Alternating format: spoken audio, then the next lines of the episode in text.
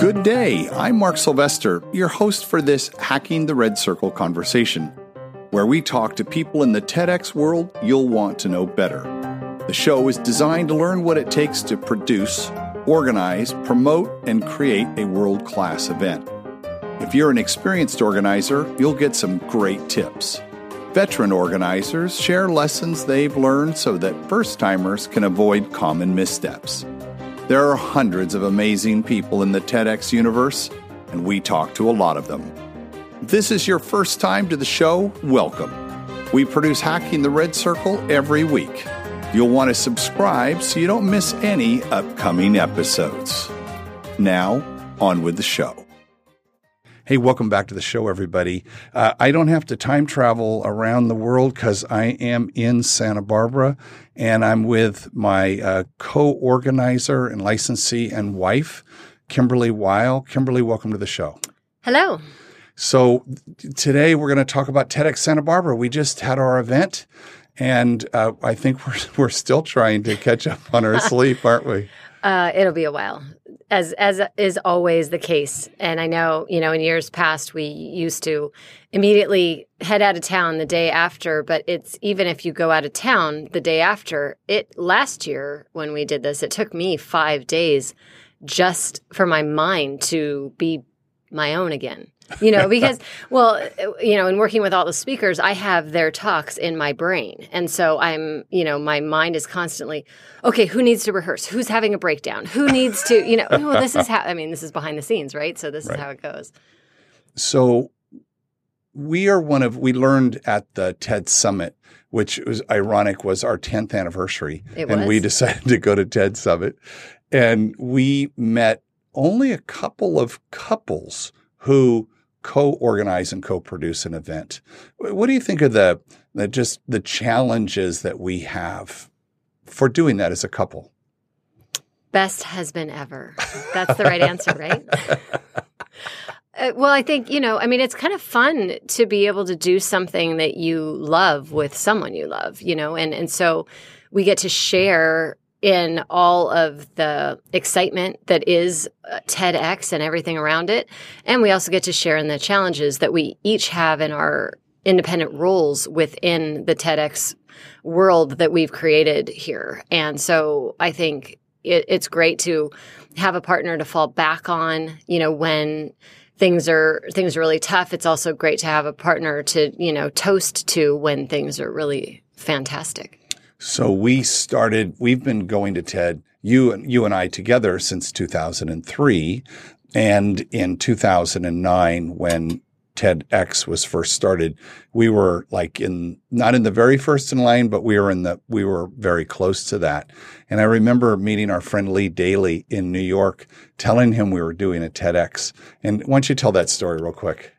Well, we it was a, a, late night after a bunch of business meetings with our software company, and uh, and we said, yeah, and we're going to do a TEDx this year. And he said, well, when are you going to do it? And we said, well, we don't know, but we're going to do a TEDx this year. And he's like, oh, well, you have to do it on 10, 10, 10. Like you have to do it. That, that's he was pretty adamant. You can't not he? do it. And we're like, oh, great. And then 11, 11, 11, and then 12, 12, 12. And that's what we ended up doing. And that was it. We went and, and filed we for our license. after that. Well, we took years. a couple years off. We did. Yeah, we retired, took a couple of years off, but then we couldn't escape the TED gravitational pull, and then you know we're back producing. So we did. We did last year. The other mm-hmm. thing that happened is we were TEDx American Riviera, right? Because that's kind of what people think of Santa Barbara, because the TEDx Santa Barbara license was not available. Mm-hmm. But it was back in the days when it was kind of hard to transfer and all of that, and he had abandoned it essentially. But that didn't mean we could pick it up. So when we were able to get TEDx Santa Barbara, boy, we jumped on that. Why don't we talk a little bit about um, how we divide the roles up? Sure. So, you know, my life's work right now is getting ideas out into the world as a speaking strategist and, you know, helping people uh, take their their own life's work and condense that down into a short form high impact talk. And so that's been my passion is working with the speakers from day one and going to TED, you know, since 2003. I feel like I've grown up with TED You know, it, it mm. influences my life in so many ways, especially the cross pollination of ideas. It's it's just everything influences everything else, which I love so much. And so, uh, when we started out, you know, that's where I gravitated towards when we produced our very first TEDx event. I really wanted to work with the speakers. And so it was kind of easy to say, okay, I'll be here and you everything else. Okay. that works out, right? That's a fair trade, you know. And if you're in the red circle, that's me. Everything out of the red circle, that's you. And I, I thought that was very fair. How is being a speaker coach different now than it was in 2010, the first year?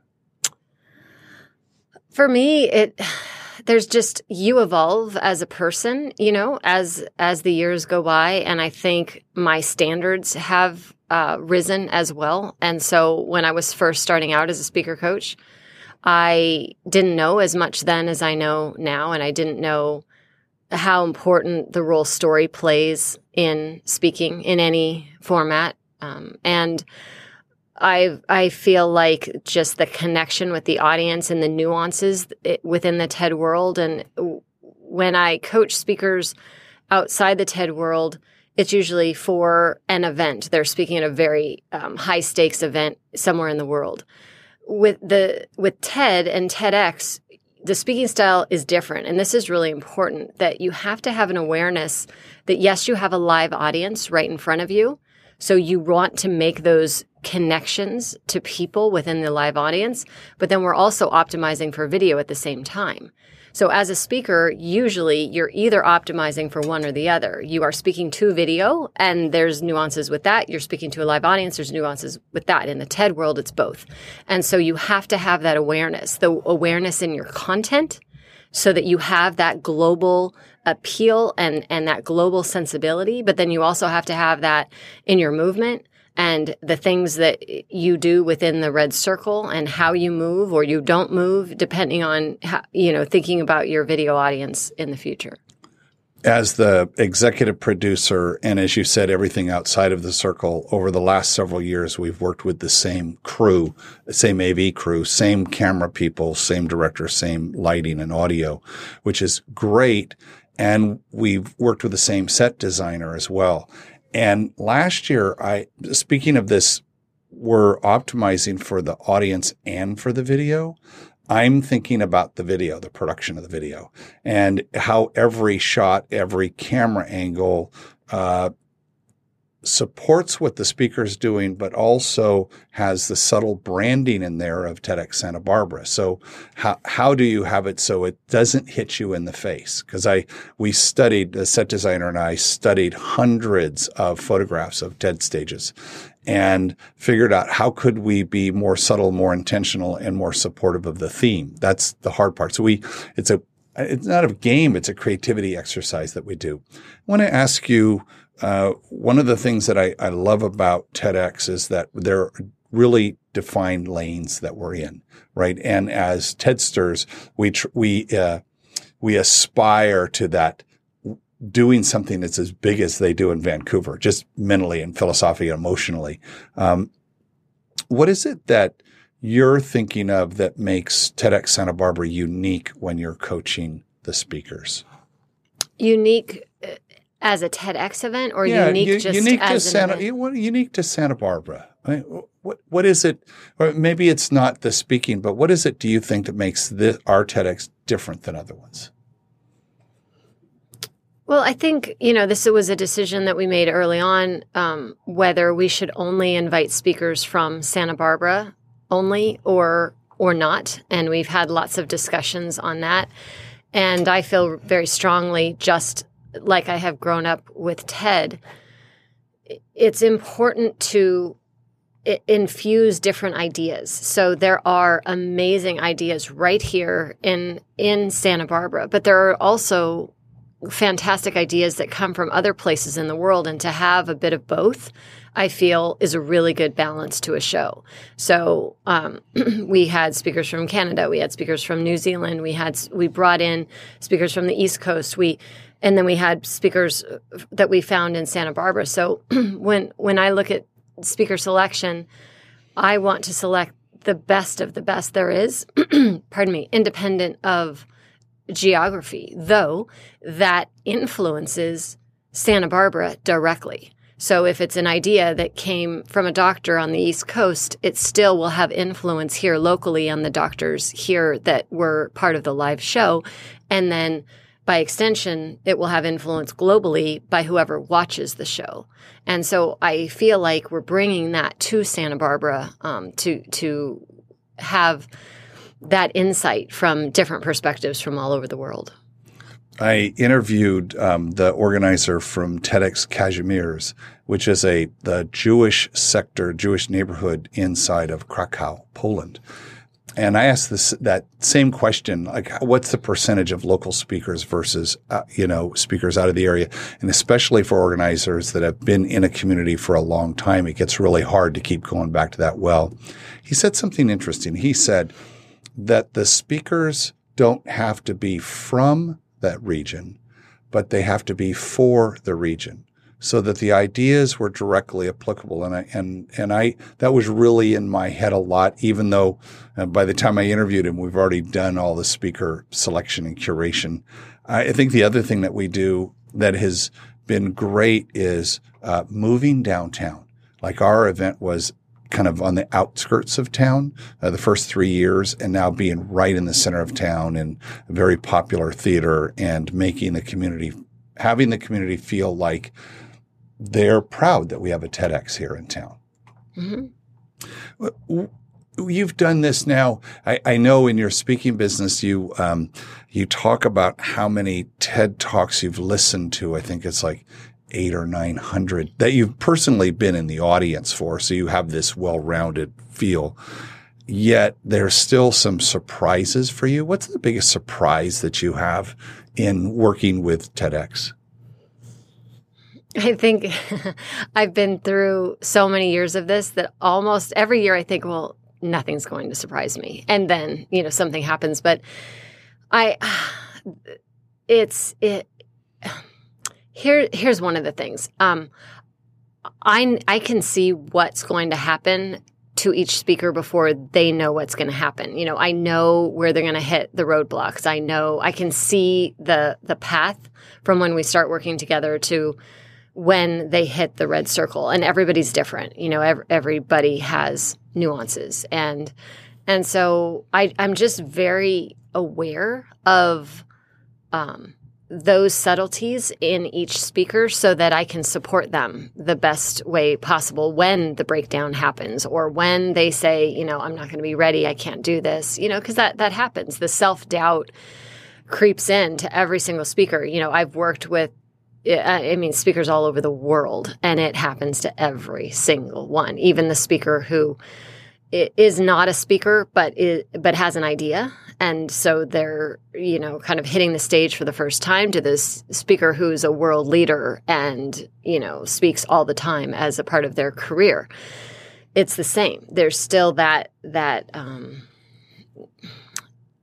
hesitation, you know, um, when they're approaching the countdown for the red circle because it matters, you know. And, and what I tell all the speakers is when you're nervous, when you feel like you want to throw up, when you don't even want to step out in front of that curtain, it just means you care. Mm. Because if you didn't care, it, it, wouldn't matter. You would just be numb. It would you wouldn't have these emotions. But the emotions mean this idea really does matter, and that you really do care about this subject, and you want so badly for it to be to be amazing. I know that we have conversations. Uh, you and I have conversations about how all of the things we do, and I, I, I don't know why I say it this way, but I say it this way, that they conspire together so that the second the person steps into the red circle, everything is perfect for them for that moment. The audience is primed. The lighting is perfect. The set's perfect. The energy level is perfect. The audio is great. There's no production glitches. They can just step into it. As our one uh, speaker last year, Chloe said, I, I stepped into my future. Mm-hmm. What is it? What is the, how do you optimize the role of the audience in that conversation? Because I know you talk about that in your training, but what's the, whether they are aware of that role or not, what's where's the audience fit in here? Well, it connection matters. And so it, matters for the live experience and for the video as well and connecting to a person as opposed to for speakers when I work with them it's it's really important not to just scan the audience and try to include everyone and just kind of scan and generally look in a general direction of the audience instead connecting with one person at a time so you find a person in the audience deliver a couple of sentences to that person have that connection. Because when you have that connection first of all it plays beautiful on video but also it helps the speaker with security and feeling like okay this person is listening to me and this person is connected to me. And then you move on and you find someone else in the audience and deliver a couple of sentences to that person. And that can transform a, a speaker uh, from the experience that they have to the audience's experience as well of wow this person is vulnerable and this person is really making an effort to connect to one person at a time be, and that's one of the original ted commandments which is be vulnerable right? So so that that be vulnerable piece is is critical in this I noticed because uh, you're the host for the event, so you're up there on stage um, all day. But I come out and, and welcome and thank the partners and, and welcome and thank the audience. Um, one of the things we do, though, each year is uh, which a cue we got from Ted, which was to light the audience in blue, so that you could see them. And then when I interviewed Remo from TEDx Sydney, and I was looking at their images, I saw they light the audience in red. And I said, hold it. I'd never even considered that. And so when we were walking out on the stage, the audience was in red. It was interesting that I could, because I do, I follow your teaching, right? Go find a person. And I saw I was able to see people in the very back row, like their face clearly, you know, nodding up and down. And I felt connected to them. And I think that um, organizers, you know, talk to your lighting person about lighting your audience up so that they're not in the dark, number one, so they can take notes, but two, so the speaker can see them. And the speakers appreciate that too, because it, it does help with the connection so much more.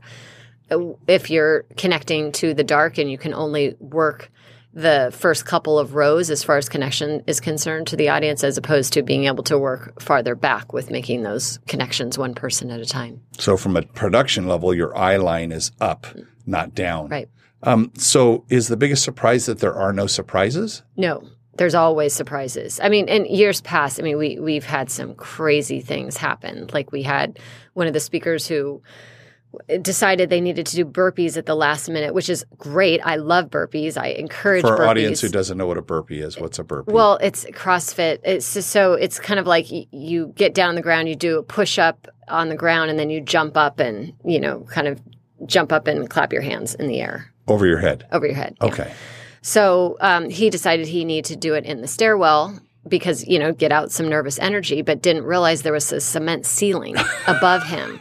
So so hit the ceiling, you know, had injury, right? But he was the next speaker up, so we just had to kind of pat him up and push him out there, you know, onto the stage he went. So so you know, surprises like that. We had a speaker lock himself in the hotel room because he thought he wasn't ready. You know, this wasn't last year, but um, you know and and so like i'm kind of like okay bring it like whatever it is you know and i think part of being able to handle the surprises the thing is is to just know they're coming. There will be surprises. There will be things that are unexpected that you can't plan for. I tell the speakers this too. You know we you uh, there's so many things that can happen backstage that you just are not aware of. You know, someone spills something on their dress and they only have that dress. They don't have a backup and they're next up. You know, someone um, doesn't have an iron and just flew in hours before, and and the shirt is wrinkled, and yeah, we had that this year. Um, shirt wrinkled and stain on a blazer, so we had to we had to work with that backstage with only a couple hours before he was speaking. So you know, you just I think uh, recognize that surprises will come, and you just have to be able to handle them, and that is a good segue into having a team behind you is everything. And I feel like, you know, not only do we have the opportunity to work together I've roped the whole family into being a part of this event. So my stepdad is the stage manager. My dad uh, works with building the set and X Factor. I mean, he is like everything and anything someone needs to, uh, you know, anything needs to be done. We we call him. My stepmom um, is in charge of registration, and she's at the front of the house, uh, you know, on day of and and prep days. My mom assists me in working with the speakers. She's an English major and and used to teach English and and is really good at uh, flow and um, consistency and the through line and you know so she assists me on on speaker coaching so it you know so starting there having the family a part of this to actually you know it extends beyond you and I and it's so fun to have this experience with your family and then that extended out to our best friends get involved and they volunteer we had the night before TED our TEDx rather, the night before our TEDx event. It's two in the morning, and one oh, of right, one right. of um, my best friends is on our deck outside building a huge TEDx sign in roses. Like this thing wouldn't even fit in the car. It was so big. We had to, you know, so she's building this, putting together roses. Why? Just because she had the idea and thought it would be wonderful for us to have a huge sign out front made out of roses. And it was one of the most talked about things that we had as far as you know our design and stuff of of the event this year. And so now she's she's hooked in. From now on we must have a ted in roses out front And then what do we do with all the leftover roses? Because you wouldn't want, you didn't want to throw right them away. Right. Well then okay so that's a good question so okay for all the tedx organizers listening what do you do when you have this giant rose sign that says tedx and the event is over you know the flowers don't live forever sadly so what do you do well my dad had this great idea um, why don't we just give the roses out on State Street, which is our main street in Santa Barbara? So a whole bunch of us. We had some speakers, we had some volunteers. Um, my dad was there. You and I were there, of course, um, as you know, and and so we just started gathering bunches of these roses, and they were each in li- individual vials, so they had the little water in them. So each rose had its own water. It was just they were so beautiful. it was like being at the Rose Parade. Yeah, and so we were passing them out on the street, and we divided, and we all got bunches of these, and just passed them out to people. And people were just like, you know, they were kind of a little suspicious, like, what's going on here? You know, is a TV show being filmed or what, what's happening? But they realized it was just genuine. We just really said, you know, we just TEDx Santa Barbara wants wants to um, gift you this rose, and it was it was really special, really neat experience. There were so many tourists in town on a Sunday too, so a lot of them were tourists, and I think they were they just had a good feeling uh, for us. One of the things that uh, I talk about on the show is the the dragon in the story, like the what, what are the challenges, and I what's interesting is in doing as many shows as I've done this year, I hear the challenges from everyone else and I try to mitigate against them. In fact, uh, this year I would have interviews on on Tuesday when I do the show, and we would have our team meetings Tuesday night, and I'd always have a new idea because I just talked to someone from you know some place in the world. For instance, I talked when I talked to Kazimierz, he had heard from Amsterdam for the organizer to stand in front and welcome every single person that walks in. I'd never done that. I'm very hospitable, but I'd not explicitly done that. I did that this year. It was fantastic. Uh, I wish I could have welcomed literally everyone, but I had to get backstage and get Mike to get up on the show. But what are the challenges that that you found this year that were different than in the past? Well, we had challenges with our set design. Um, that what, what's great though about my role in this is that everybody tries to keep the challenges from me so that I can just no, it's true. So I can just focus on the speakers. So uh, like I'll overhear someone, you know, kind of worked up about something and I'll say what's going on and they'll say, "Oh no, no, no, you don't need to know about that. It's it's fine. We've got it handled."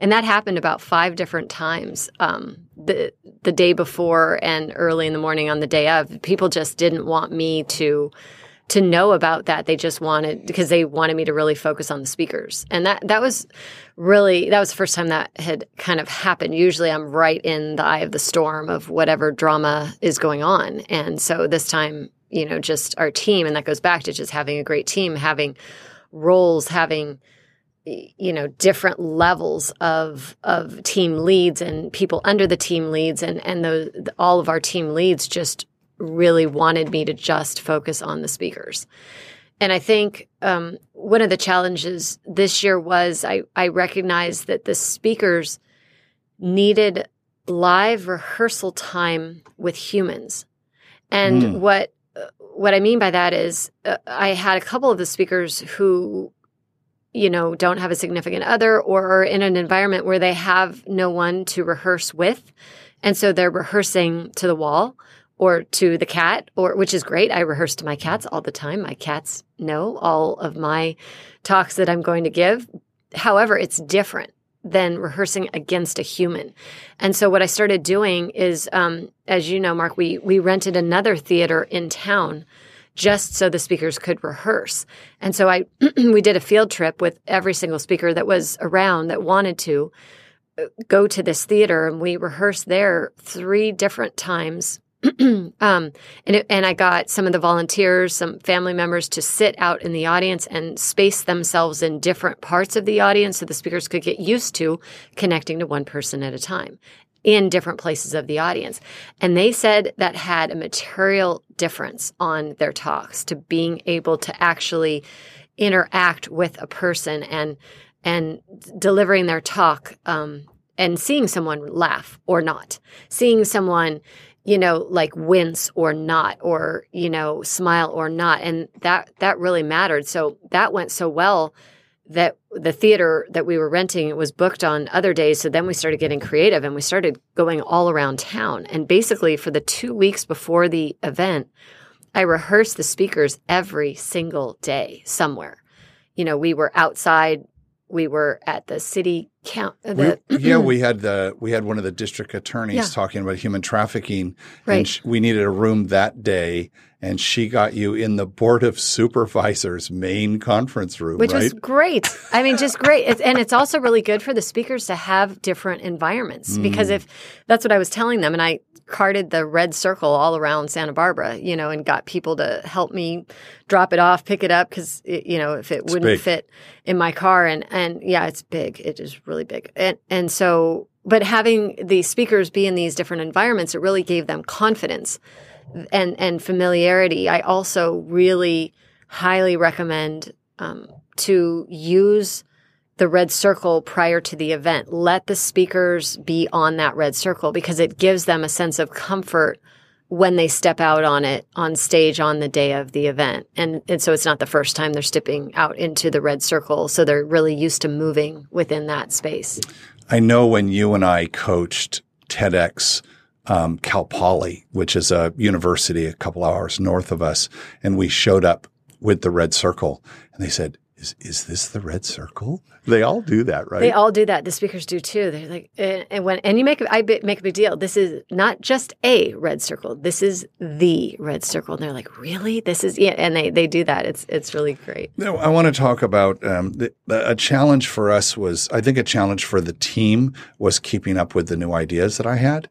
And after talking to TEDx Wellington and Hannah, who was the um, co organizer, but she was head of user experience.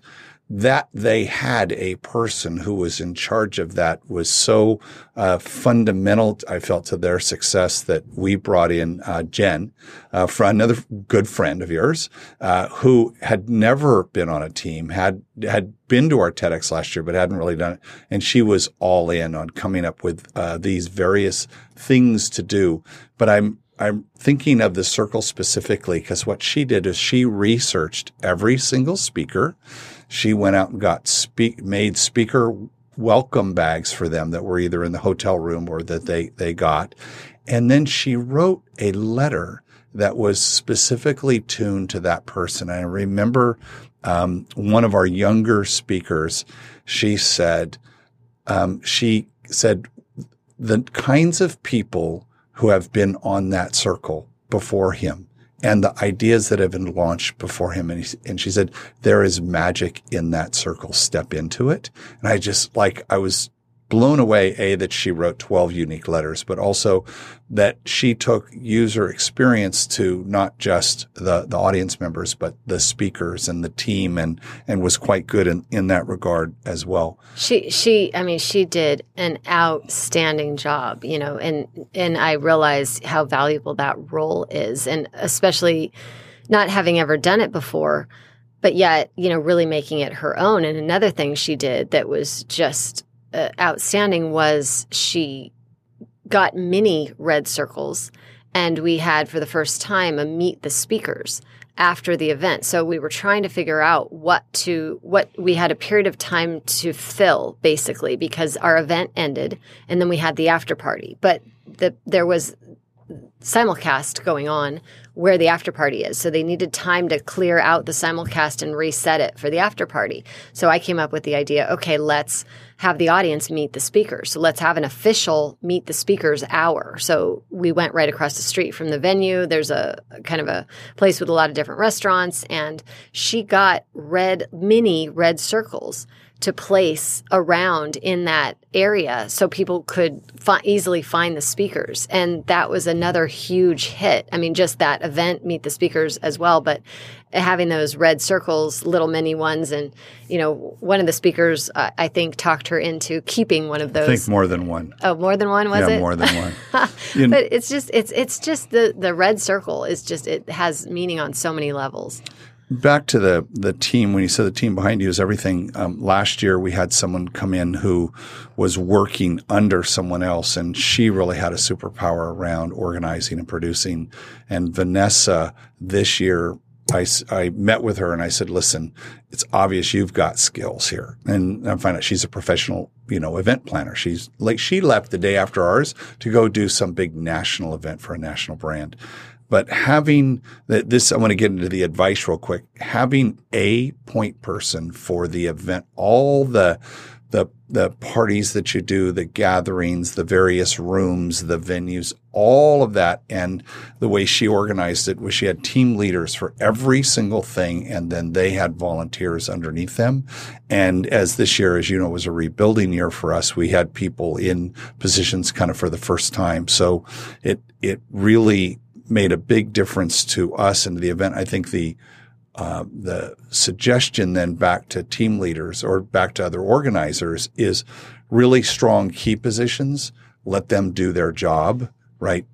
And another role that we had that w- was critical is the speaker concierge. So this role is everything but speaker coaching. So it's, it's like six month project too. Right. And so it's scheduling the speakers, handling the the travel, you know, the the hotel or the travel or finding out when are people coming, the schedules, when when are they rehearsing, where are they rehearsing, you know, just uh, just having a point person as you said for all speaker communication because if I was doing that on top of the coaching, I couldn't have coached as much as I did. I coached more this year than I ever have before. And so this role, Rachel um, on our team did this role and just it, another phenomenal job. So I know we just finished, but I'm already thinking of 2018. I've already talked to the venue about dates and all of that. What are you most looking forward to next year? I, I think as, you know, I'm kind of permanently looking forward to getting ideas out into the world. And I feel like TED is such a unique platform that can spread ideas. You know, it's not influenced by the media. It's not that, you know, we're not talking politics. We're not talking, there's a lot of things that TED is not. So it lets these ideas be free on their own. And, and so I just, I'm really excited about uncovering more, more talent, more people to, have that just have these ideas. You know you may not know their names necessarily but they have these ideas that that really can affect change in the world that we live in on a global level. And that's what i'm really interested in exposing. I've already we're already in discussions on a couple speakers we have in mind for 2018 that that just have ideas the world needs to hear. As we get close to wrapping up, one of the things I like to do is imagine that our red carpet is a flying carpet and that we can go to any TEDx in the world uh, which I would love to do. So, where would you like to go? Where Where are we going to go? This some TEDx that's on your bucket list. Oh boy, there's so many TEDx's I I want to visit, but I have to say, um, is there a TEDx in Fiji? There should be. so that's where we had our honeymoon, and I think that's where we would have a right. I mean, a, there should be a TEDx in Fiji. someone, so. if there isn't, can someone please have a TEDx in Fiji so we can come visit? We'll come visit that, and then finally, um, the show's hacking the red circle, and so I'm always looking for free things that you can do that make a material difference in the effectiveness of the show in in whatever that means. What what do you think is your best hack? Choose your speakers carefully. Um, I, what I mean by that, uh, and choose them early. So, th- the sooner that you can have your speakers in place, the easier it's going to be on everyone, them included, because these ideas uh, need time to to be brought forth. And so the longer that speakers have to really work on their craft of the TEDx talk the better it is for everyone all around them and the less um, surprises that you may have. So i would say choosing them early and um, and and being careful with that because you want to choose the speaker based on the idea and I've seen that go wrong with other TEDx events um, that I've worked with. Is you know speakers are chosen based on popularity or based on you know of the person, not necessarily the idea. So you may have a person who's an amazing person. You'd love to go to dinner with this person or go on vacation with this person, yet their idea isn't. Um, fully formed yet and so it's more like this person has an amazing um, biography, but yet they don't have their idea ready to go yet. Not to say this person couldn't have an amazing idea, but w- what I look for is what is the idea first. Kymberlee, thanks so much for joining us on the show, and I look forward to traveling around the world and talking to someone new next week. Bye-bye. Bye. Thanks for listening to Hacking the Red Circle. Have an idea for a guest for the show? Or would you like to tell us your TEDx story? Just drop me a note in an email to mark at hackingtheredcircle.com. Please be sure to rate, write, and review the show on iTunes or wherever you listen to your podcast. Makes a huge difference. And share the show with your team as we seek to grow our audience around the world. Until next time, this is Mark Sylvester, your host for Hacking the Red Circle.